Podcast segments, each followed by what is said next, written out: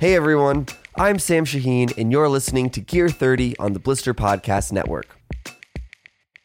Last month, I visited Scarpa's North American headquarters to talk with CEO Kim Miller. You can check out episode 79 of Gear 30 to hear about Kim's background, Scarpa's philosophy of ski boot design, the new Maestrale XT, and more. And here in part two of the conversation, I talk with Kim about a brand new boot from Scarpa, the F1 LT, that will be released in the fall of 2020. So, in addition to that big reveal, Kim offers his predictions for the ski industry and how Scarpa is positioning itself for the future, discusses which materials they use for their boots and why, shares the lessons learned from the Maestrale 2017 recall, and then Kim provides a close look at the F1 LT. To see the new Scarpa F1 LT for yourself, head over to the Blister YouTube channel to watch a video of this conversation. And now, let's get to part two of my conversation with Scarpa CEO Kim Miller. Oh, we've talked about the Maestrale XT a little bit, but let's talk about the Maestrale RS. Um, over the past few years, this boot has, well, not even over the past few years. I mean, the Maestrale series has been one of the most popular touring boots in the world for a long time. And with the addition of the new design RS to the line, I think that that boot is, has been exploding. I mean, we see it everywhere. Um, how has the popularity of that boot kind of kind of driven your direction in the line? That's a leading question. Uh, and I guess that's what you're supposed to be doing. Following the sport, not just our boot line, we see what people are doing with our boots. We see where they want to go and we see what they want to use their product the, our boots on their systems. So it brings us back to an interesting point where we were a number of years ago when we introduced the Freedom family of boots. And um, you might even wonder what's going on with the Freedom family. It kind of went away. Um, so I think it's important to talk about all of this in context. The first thing that we see, predict, you know, looking at trend lines, is that people are going to do more and more alpine style, um, more aggressive skiing on AT setups, what we classically define as AT setups, even though the parameters of that have been widened quite a bit. They're going to need more boot f- to keep doing that. They're asking, they're putting him on bigger skis and now they're using bigger bindings. So everything's gotten clicked up a couple of notches here. The XT is a great answer to what we think is the next step above the the RS. And as as you've mentioned, you know, both RS and XT have relevancy right next to each other. The what goes beyond that is um, I'm really interested to see what happens w- with the sole norms and how they shake out, and what's going on in the binding world. The freedom the Freedom Family boots was really pretty revolutionary. I, I, I, can say that because we didn't really see a boot that was uh, that had that at that time that blend of uphill features, uh, backcountry features, as well as alpine skiing characteristics. And um, the way we did that primarily was through overlap cuff, more traditional uh, three or four buckle configurations, and an alpine or interchangeable sole system.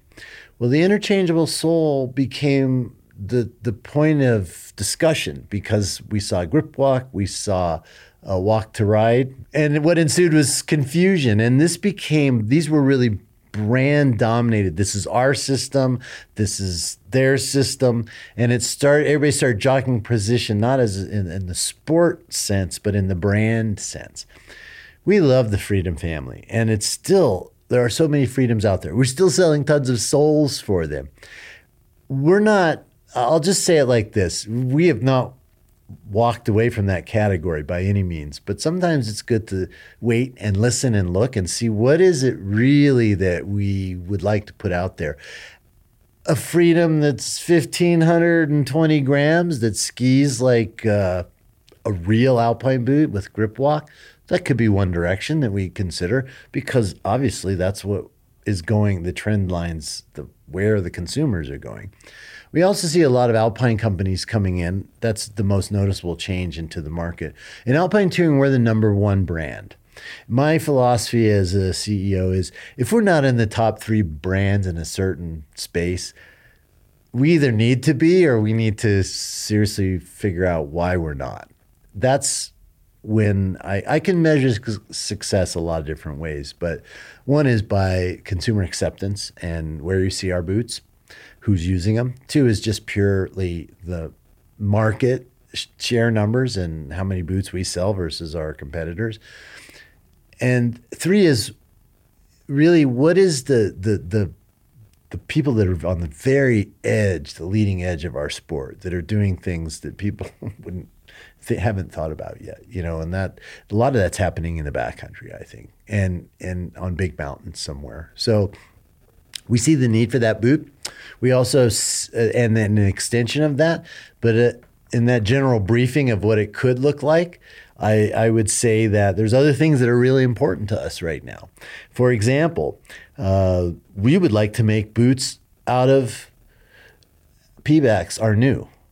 We would like to make boots out of material that's made from the castor bean, that's based on a total total sustainability that uh, actually props up an economy of farmers in India that have figured out through a lot of really interesting work that um, it's really not just about ski boots. it's a much bigger discussion about how do we bring um, sustainable farming to a country that is undergoing a lot of really serious uh, climate issues, like the rest of the world. And um, through that initiative, the Pragati Initiative is what it's called. Pebax Rnew came forth which is about as cool a thing as if I if I tell you that the Maestrale, I tell you all the great things about it and I say, and that's made out of plant oil. That's pretty compelling. Pretty cool. So I have a dream of that. Like I would like to be able to say, no, no, our boots ski like crazy, but they're based on a sustainable production plan and supply chain of materials and you can feel really good about that. And it's we're dragging our suppliers along with us you know? People who make liners and soles and buckles it's harder for them for sure. But if it's all the boot great. If it's part of the boot let's do what we can do. And it's also a statement about what's important to the world right now especially snow sports. We won't need any of this stuff right. uh, if we don't have a place to use it. So um, I, I have a lot of really great ideas we do i say. In some are ideas some are strategies some are really just visions of what the future could look like. I think you know, i'm getting philosophical on you. I'll say that for the end but Uh, we need to think about the next generation. Uh, we need to think about the world and sustainability. We need to think about access to snow sports because these are all really important things, not only because of the viability of the sport as a business, but I'm not talking about this. I'm talking about the the what the impact that we have on the world and the legacy of a brand like Skarpish. That should be part of it. It, it, it absolutely has to be part of it. So we want to do good things all the way around. But I would hesitate to tell you too much more because at some point I'm probably saying things I should keep secret for a while. But we have a lot of uh, we we we're looking out at all. We we try to look out two or three seasons at all times because it's it's like that old saying in hockey, you know, if you're looking at where the puck is now, you've got it all wrong. You have to think about where is it going to be. And that's big part of my job and the design team in Italy. It's like, where's the the puck going to be in three years? It's going to be quite different from where it is today. If you think about where we were three years ago, a lot of changes and good changes for the most part. If I think about the big tipping points and events that change skiing, uh, snow sports, but particularly skiing in this case, I can say that when we introduced Shape skis, that was really a game changer. The Marker Duke was a game changer. The plastic telemark game changers. All of these things were the whole thing went started going a different direction. The whole sport and the whole mentality about what's possible. That's where I like to that's where I like to play out there. And that's why I work for Scarpa because they're willing to do that and let me let me do that as well in the big sandbox. So so I, I think then the, the obvious next question is what do you see happening in the next three years? Yeah. I I see a number of things that are happening, and we've talked, we've touched on a lot of them. I'll take it by segment. All right, we're going to see skimo continue to grow, not just as a competitive sport, but as, as a great way to get exercise in the morning. If if you live in a ski town, or even if you don't, it's like running or riding your bike in the winter, but so much better because you can slide home when you're done. I think you'll continue to see that become more of a recreational sport. Uh, more um, in the backcountry realm and touring, we're going to see more and more people going into that mid category of touring because they just want to really tour. We say touring and we mean we're going to hike up something and ski down it. But if you think about the alternative cross country skiing, more people were looking to get outdoors for fitness. Alpine touring is a much easier way to do that for a lot of those people they may not know how to cross country ski. They may not have, um, they may not want to learn how to do that. They're used to alpine skiing. They can just get on an alpine touring setup. And I mean, how many of your friends that are good alpine skiers have you taken out and they're really nervous? And I said, look, just put the heel down and lock it in and alpine ski and they're like oh it's the same i'm like yeah that's why it's called alpine touring we're on the tour alpine part now but I see a lot more people coming into that. And um, then the, the crossover boot, the one boot, one world dream that we all think about. And it's not a dream, it's a reality. I'm going to Europe.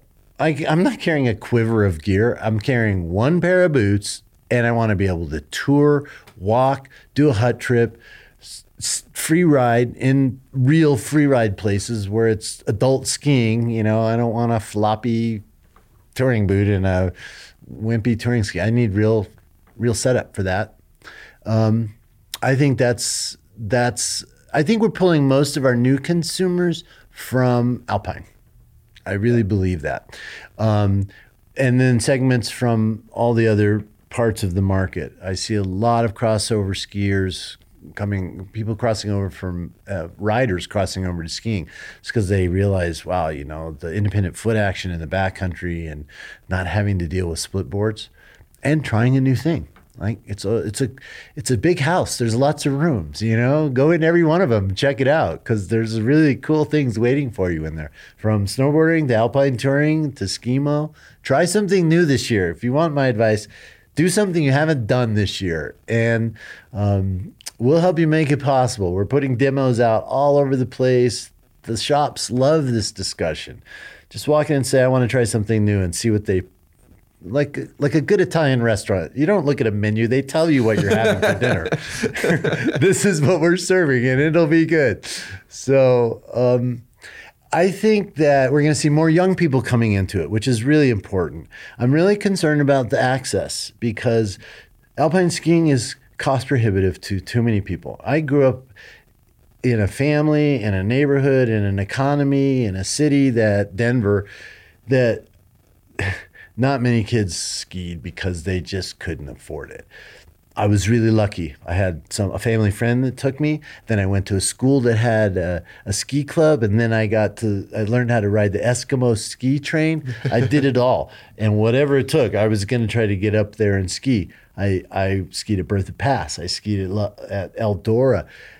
The mega resort is not our friend when we're trying to teach our kids how to ski. Those little ski hills are, that's the magic, you know, that's where you could still, you know, have a day with the family and, and, uh, we need to think a lot about that and just access to product as well. More and more women more and more um, people from different backgrounds. Uh, we're going to see all of that. We see a lot of most of the diversity in snow sports is coming from the snowboard side of the business, and um, we're but we're seeing more and more really awesome kind of um, migration into the backcountry there's a real need for people to get into nature right now, and that's something you're not going to find in mechanized skiing. So this idea of being able to just put on some gear and go out and s- slide around, that's awesome. If you go up to Caribou or go up to the uphill to uphill at Eldora in the morning, it's pretty cool who you're going to see up there. And look at the areas in Colorado that are offering uphill now. It's pretty significant in areas we never thought would think that was even a good idea. I remember when it was there were ski areas that wouldn't let you telemark. they wouldn't let you telemark on the ski hill because they didn't understand it. Uphill wasn't that different, but they've been much faster to adopt, and um, I think mostly because that's what their customers want them to do, and uh, that most people don't do things unless they actually feel really compelled through, you know, some important action. And when your customers tell the tell you they want you to do something, it's worth listening to that. And ski resorts became so so much more than snow sports, you know. And I think getting back to kind of some of this core, the idea of hiking uphill, just being able to how you do it, how do climbing skins work? These are enigmas to a lot of people that are. It's pretty fun to take them out and show them. So um, did I, I said try something new this year teach somebody somebody something new also and then you will have fulfilled your really important roles as a member of the snow sports community i think and uh, give good feedback to your to the people that make your gear we want to hear what you think we really want to hear what you think because that's how we make ourselves better and how we improve things in our products you're and the users are, are the kings and queens of our world you know i think that's how we should be consumer centric. So we recently did a epic three part podcast with Matt Manzer from Atomic. It was three over three hours long of every single possible thing you could want to know about alpine ski boots. And we had an almost an entire hour devoted specifically to plastics. And I know we touched on this earlier with the um, carbon infused Grilamid mm. and some of the some of the castor bean oil plastics as well. But I wanted to give you a chance maybe to, to just talk about the different plastics used in the line and where you might use one plastic for, or another for a specific performance for example? Well, that's a really good question. I mean, materials are really everything. It's a huge part of the the technology and the technological advancements that we have. And it's not just plastics, it's um, carbon too. We, we can't forget carbon because we integrate um, them in different ways. So let's just start with the basic choices of menus of plastics that we have.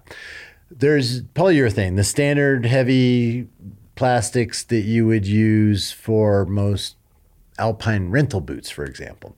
Pick up a pair of rental boots and you'll see one of the first most noticeable things. It's really heavy.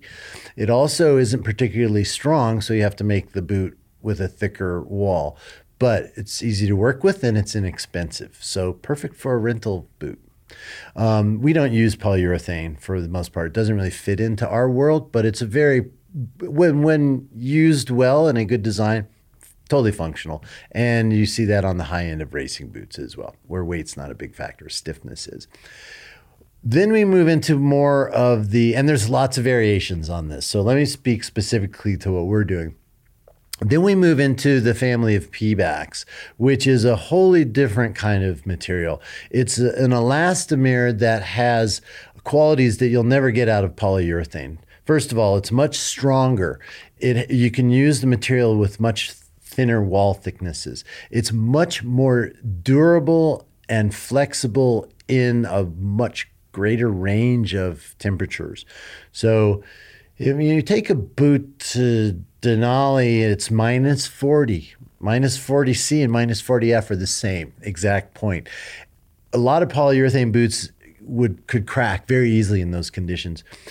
Pebax is known not just for in the in the sports industry. It's known it's used for the automobile industry, mostly high end cars, bumpers, for example, so that if you tap into something in the cold day, it doesn't blow the bumper up. So Pebax is our main go-to material and has been for years. In 2007, we introduced Pebax Rnew the supplier Arkema did, and so that's been on the on the palette since then. And we use these selectively. Then we started talking about, and we can blend Pebax to any stiffness level we want to. So there's the raw material and then the chemistry you use to create a different stiffness. Well, and, and from from a performance or a materials perspective, how does the traditional Pebax differ from the recycled or the castor bean oil, the it's, It's very similar. We're working right now. It's on getting it's very similar to regular Pebax. In fact, we don't see a ton of reasons why we should be using anything but Pebax Rnew. There was a time when we weren't able to make Rnew as stiff as we could regular Pebax, but we've solved a lot of those problems and we've solved them in two ways through chemistry within Pebax and then adding a, another material, Grilamid. So we kept kind of turning up the volume. Grilamid became uh, is a material that is much stiffer, as most of us have come to know it. It tends to be a little more a little more brittle, eh, but it still has the technical term ductility that's totally appropriate for a touring boot. So, um, and we we test all of this in a laboratory. When I say brittle, I mean at minus thirty, a boot that's been refrigerated at minus thirty, dropping a steel rod on it for from three meters high, and polyurethane shatters. Pebax you might punch a hole in it. Um, it's pretty graphic the differences. Grilamid is where we were really able to start. That was a big step for us because we could start making boots stiffer without making more, adding more material or supplementing structural members like I-beam construction. And so you can do it through materials and construction design, and we're doing trying to do both. The goal is to make the, the boot as thin walled as possible wherever possible, but then buttress it up when you need more structure. The the ribbing on a cuff is a great example. If you look at the structure of that, it has basically I beams kind of built into it. So where you get to a stress riser, a point where there's a lot of focus, concentration of stress, you can buttress that up and back it up with an I beam or thicker material, things like that. So Grilamid, big step forward for us. And then um, we wanted more, of course, because we always want more. and we were finding a couple interesting things. A side story here: we were using more and more carbon, but carbon has a really unique set of characteristics. It's not particularly user friendly, as from a skier experience. It tends to be very stiff, and it doesn't have any kind of progressive flex to it. It also is pretty fragile, and so we use it in our in our skimo boots, in the most the lightest weight boots. Some of those boots are fourteen hundred dollars. That's talking about cost prohibitive.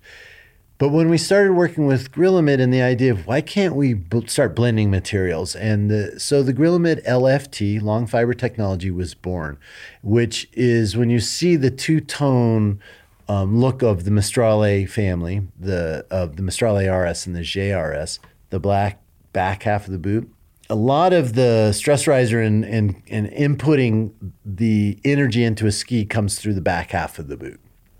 And so we initiate the turn, we finish the turn on the front of the boot, we finish the turn on the back. But when you hear people saying, wow, I really got in the back seat, when they're making references to when I lost control of my stuff, it's a lot of times I wasn't on top of my ski. I was, I, I lost it laterally, I went in the back seat or something like that. So we were trying to make cuffs stiffer.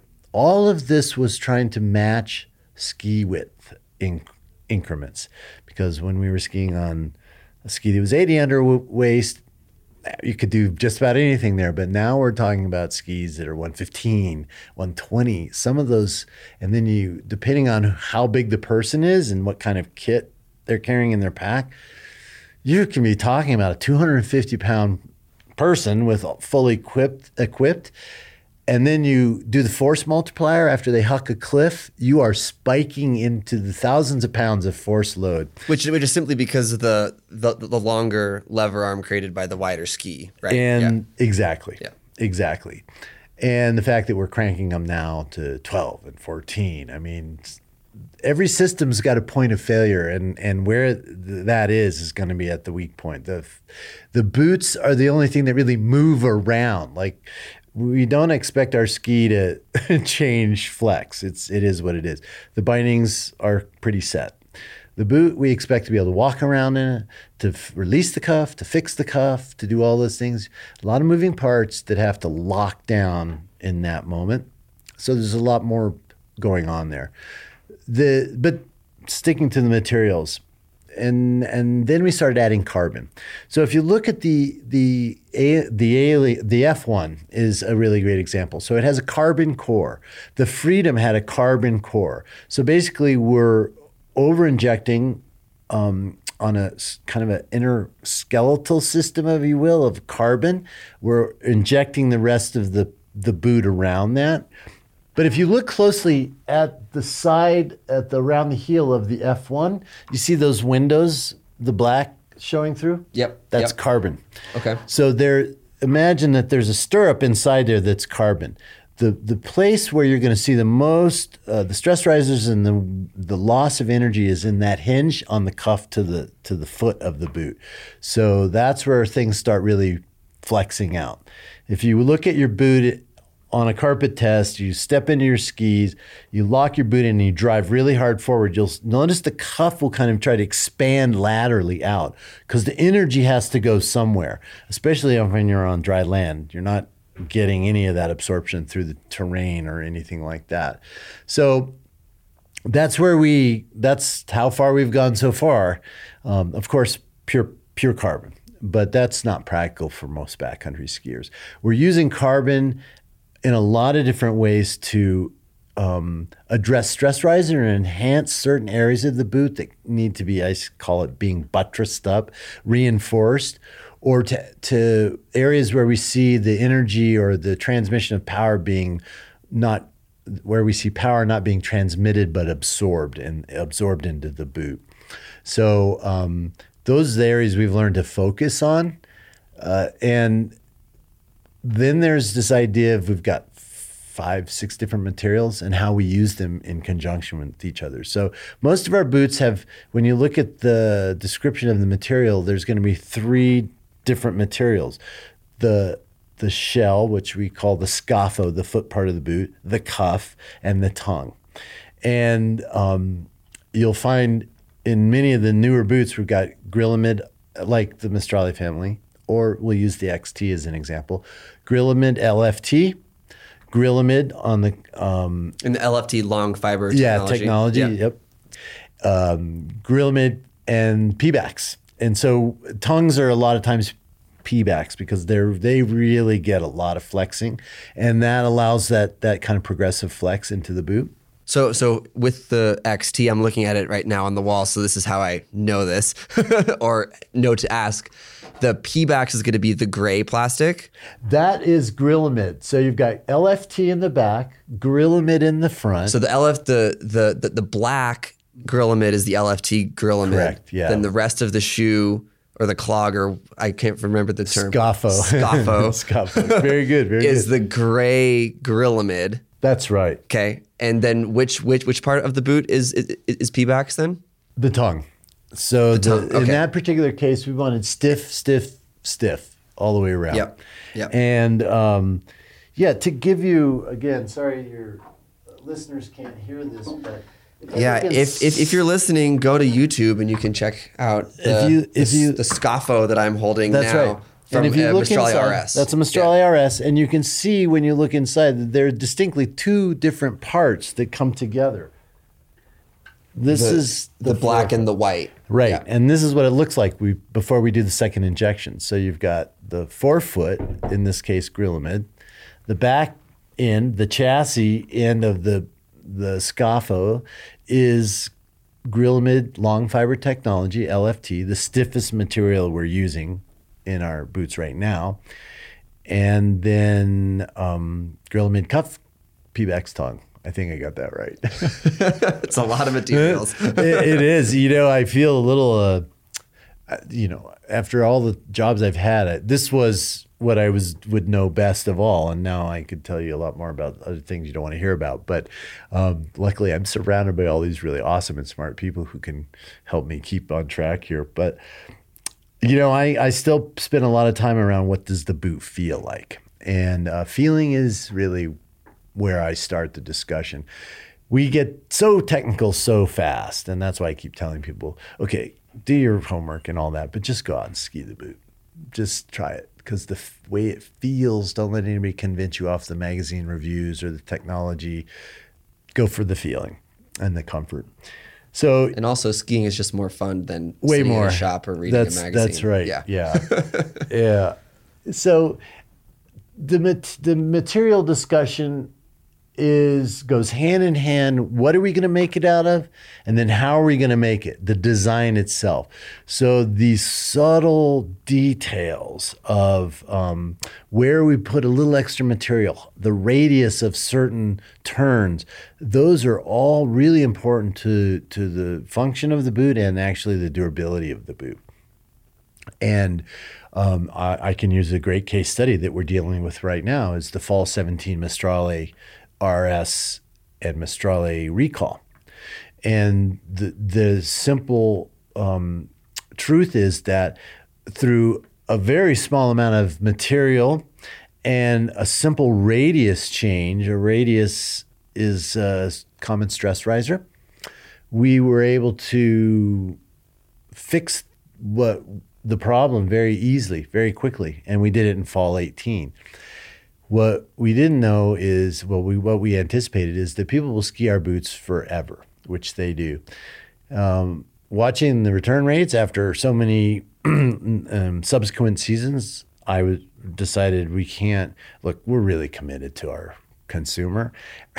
we are out there too. Like it's one thing if your boot breaks and you're skiing, uh, you know, Breckenridge for the afternoon. so you just limp down to the shop or hit the bar or whatever. But when you're on a week long trip in Canada or out on the Kahiltna Glacier or Baffin Island or wherever the crazy places that our friends and customers go, and your boot breaks, your ski breaks, your binding fails, you're effed. And we all know it.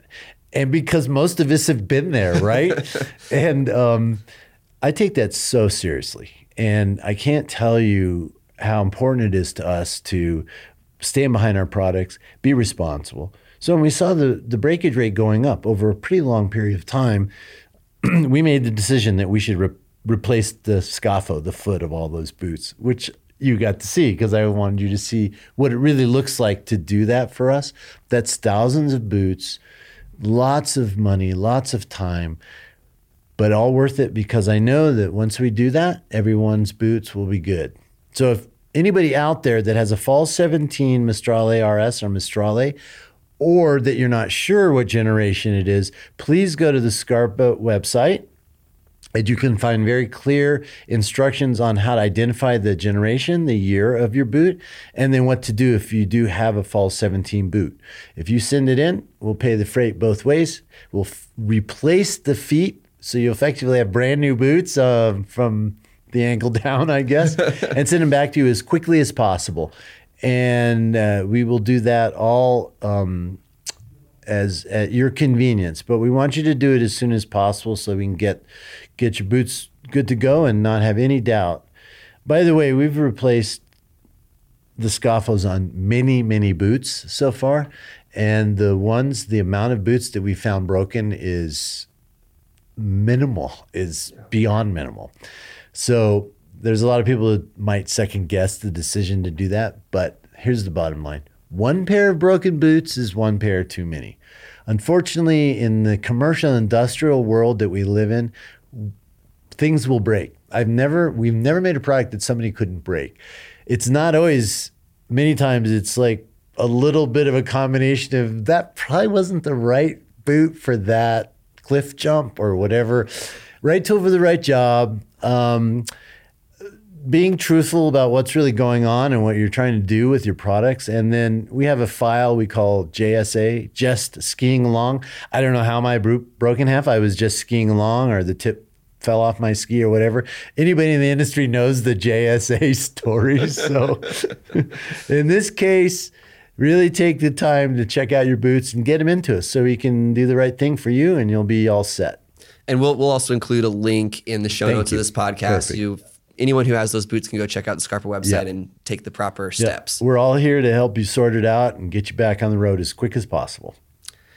I think everyone who's listened to this podcast so far really is chomping at the bit as, as much as I am to see what's wrapped up in that boot. Oh yeah. There. Well, um, I wanted to say a couple things about that. It is holiday, as we noted earlier, and so I think that this is appropriate time.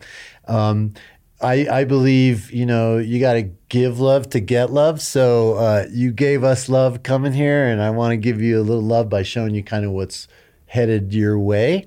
I would also like to offer you the um, hot off the press fall 2000 workbook, which has all the new product with some detailed information in it. Ooh, I love catalogs. if, you're, if you're not in the trade, this is how it kind of works. First, we introduce to the trade, and we we uh, get the retailers and the media going, and then their job is to roll it out to you guys.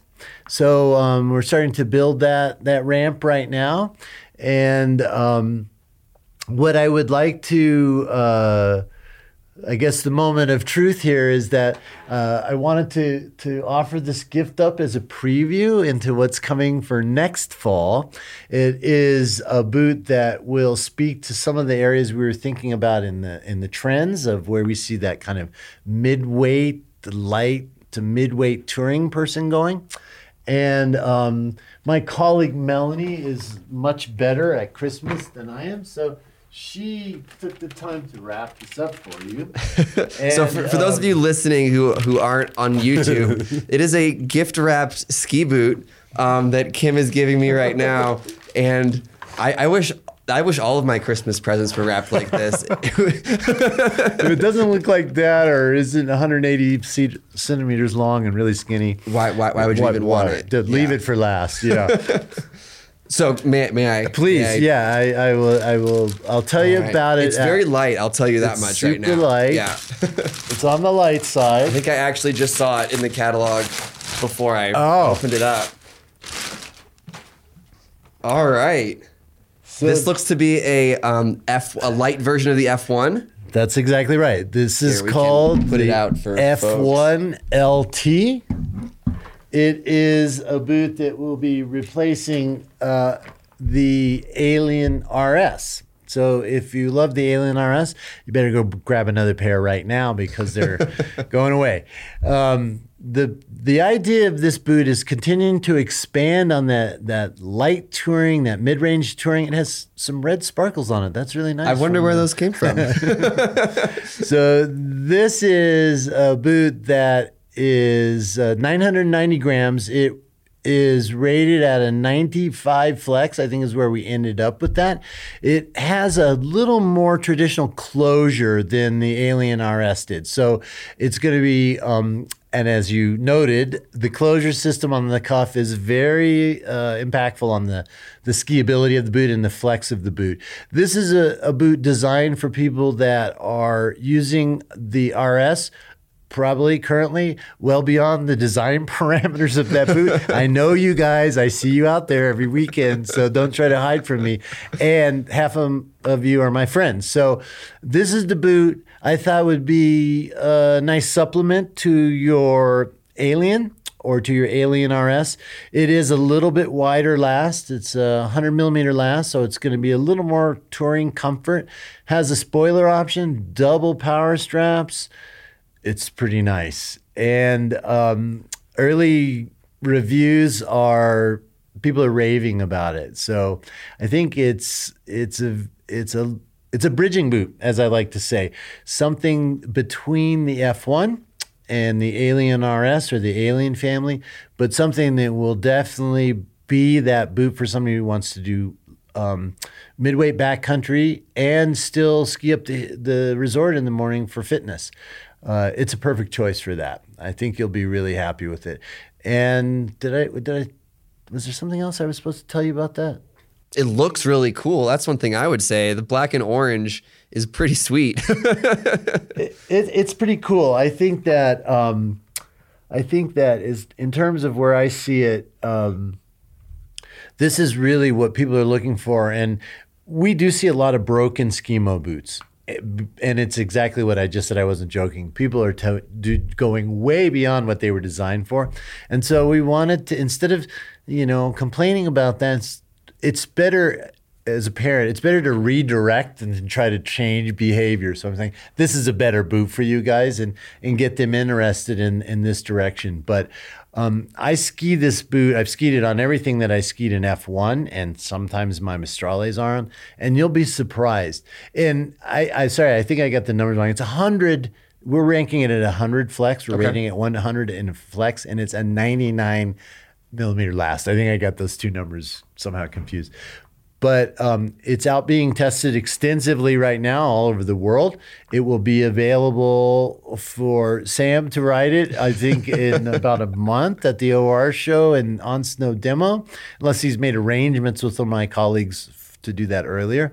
And um, for those of you that are in the consumer world, you'll see this boot showing up in early fall 20 in September, something like that. But stay tuned. You'll see a lot more once uh, Lou Dawson sees it, and a lot of other people that are will talk about this. I'm sure you'll see a lot more um, reports on um, on the boot from from those guys, which Well- are probably better. I am very excited to check this out. This thing looks pretty rad. Um, and thank you so much for taking the time to sit down and talk with us. I don't think there's a more exciting way we could probably end this podcast, but Thanks again. I really appreciate you guys coming in and spending time with us. And it really is uh, great to talk about the things that I love uh, to do. And um, I could say in closing, your work makes our work easier and our our final products better. So thanks for that collaboration. well, thank you for the kind words and thanks for your time today. Um, and yeah, we'll talk soon. Great. Thank you. Thanks, Kim. That's it for this episode of Gear 30. Thanks to Kim for the conversation. Thanks to Luke Alley for producing this episode. And thank you for listening. If you're enjoying these Gear 30 episodes, please spread the word to your gearhead friends. Be safe out there, and we'll talk to you again next week.